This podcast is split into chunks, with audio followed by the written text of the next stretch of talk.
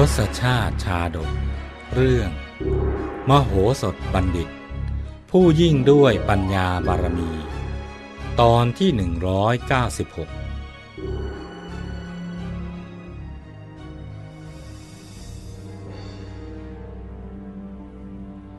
จากตอนที่แล้ว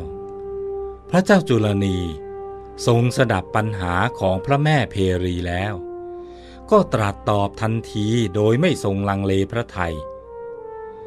ฉันน่ะจะให้พระมารดาก่อนเป็นลำดับแรก แล้วจึงให้แม่นันทาเทวีของฉันน่ะ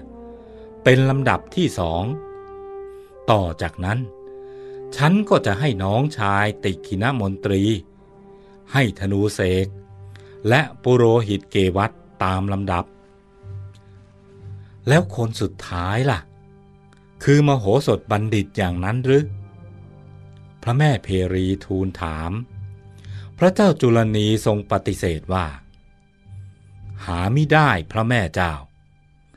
ถึงตอนนั้นน่ะ ฉันก็จะกระโดดเข้าปากของผีเสื้อน้ำนั่นเอง โดยจะไม่ยอมให้มโหสถของฉันน่ะต้องถูกเคี้ยวกินเป็นอันขาด พระแม่เพรีได้ฟังพระดำรัสนั้นก็รู้ว่า เท้าเธอน่ะ ทรงมีความรักท่านมหาบัณฑิตเสียยิ่งกว่าตน จึงกราบทูลขอประทานพระราชวโรกาส ให้บรรดาข้าราชบริพารทั้งหมด ได้มาประชุมพร้อมกัน เมื่อนั้นอัตมภาพก็จะทูลถามมหาบพิษ เช่นเดียวกับที่ได้ทูลถามแล้วเมื่อสักครู่ ขอให้มหาบพิษ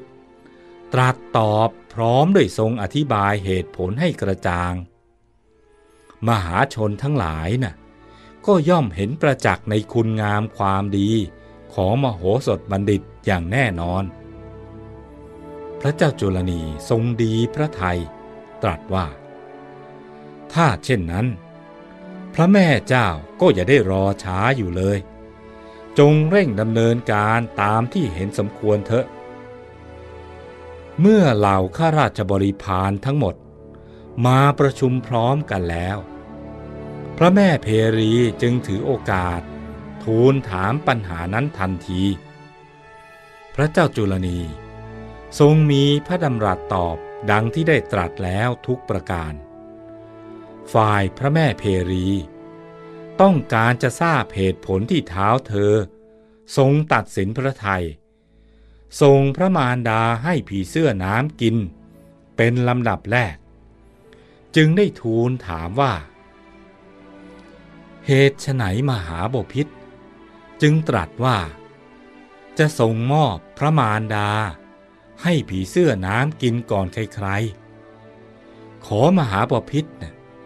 จงตรัสตอบให้กระจ่างเถอะ เหตุที่พระแม่เพรีทูลถามเช่นนั้น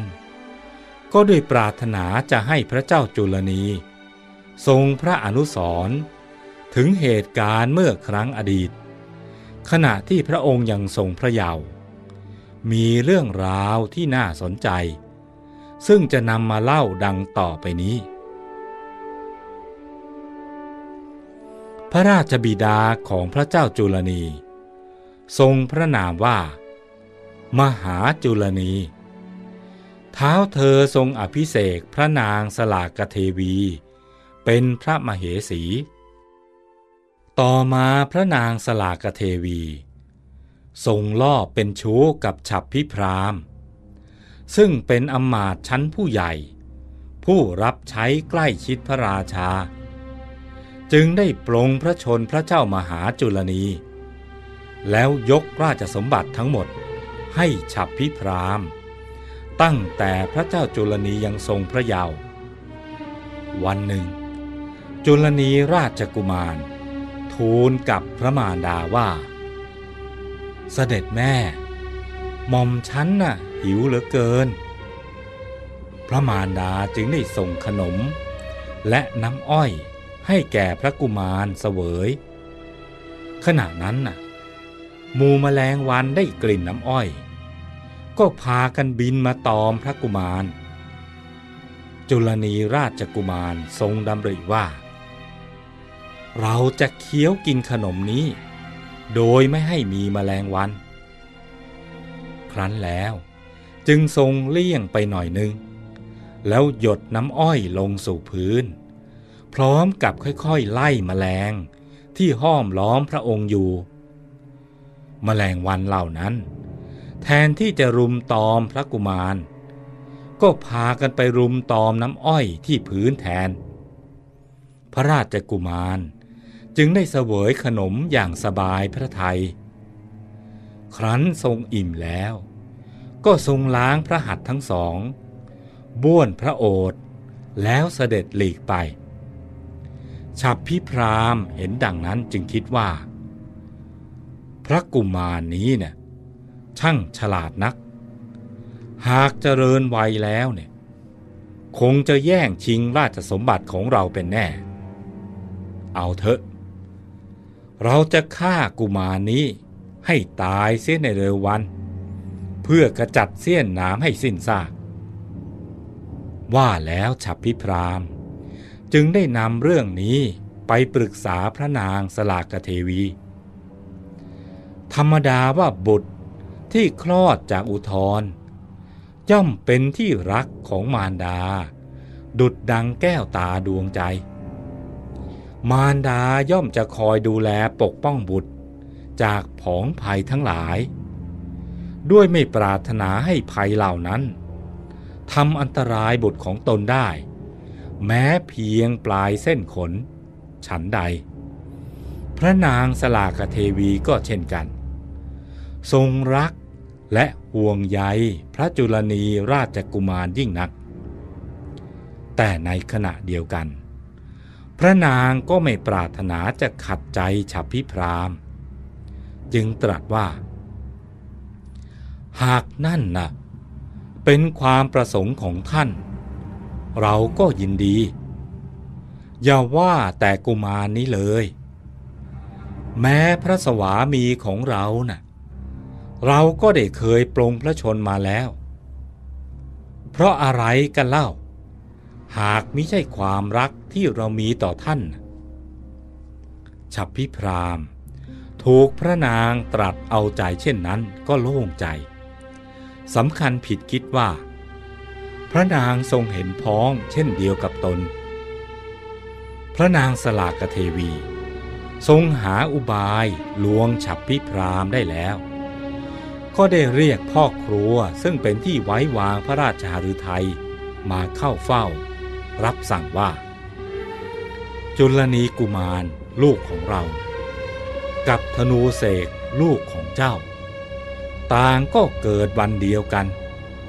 โตมาด้วยกัน ทั้งยังเป็นสหายรักกันอีกด้วยนะอนิจจา บัดนี้นะ่ะฉับพิพราม ไม่ปรารถนาจะเห็นลูกของเรา มีชีวิตอยู่อีกต่อไป เว้นเจ้าแล้วนะเราเองยังมองไม่เห็นใครที่จะช่วยจุลนีกุมารได้ ขอเจ้าจงช่วยชีวิตลูกของเราด้วยเถิด ด้วยความจงรักภักดีที่มีต่อพระนาง พ่อครัวจึงทูลให้พระนางทรงสบายพระทัยว่า ข้าแต่พระเทวี พระองค์อย่าได้ตรัสเช่นนั้นเลยพระเจ้าค่ะ ข้าพระองค์นะ่ะพร้อมเสมอที่จะสละชีวิต เพื่อพระนาง พระองค์ทรงมีพระประสงค์จะให้ข้าพระองค์ทำสิ่งใดเนี่ย ก็โปรดบอกมาเถิด พระนางตรัสขอบใจแล้วรับสั่งว่า นับแต่นี้ไปเนี่ยเราจะฝากลูกจุลนีให้เล่นอยู่ในเรือนของเจ้าทุกวัน เมื่อถึงเวลานอน เจ้าก็จงพาเด็กทั้งสองน่ะนอนด้วยกันกับเจ้าซะ ในห้องเครื่องนั่นแหละ เมื่อเห็นว่าลูกของเราคุ้นเคยอยู่ในเรือนของเจ้า โดยที่ไม่มีใครสงสัยแล้วเนี่ยเจ้าก็จงวางกระดูกแพะ ไว้บนที่นอน แล้วพอตกดึกนะ่ะก็จงจุดไฟเผาห้องเครื่องซะ จากนั้น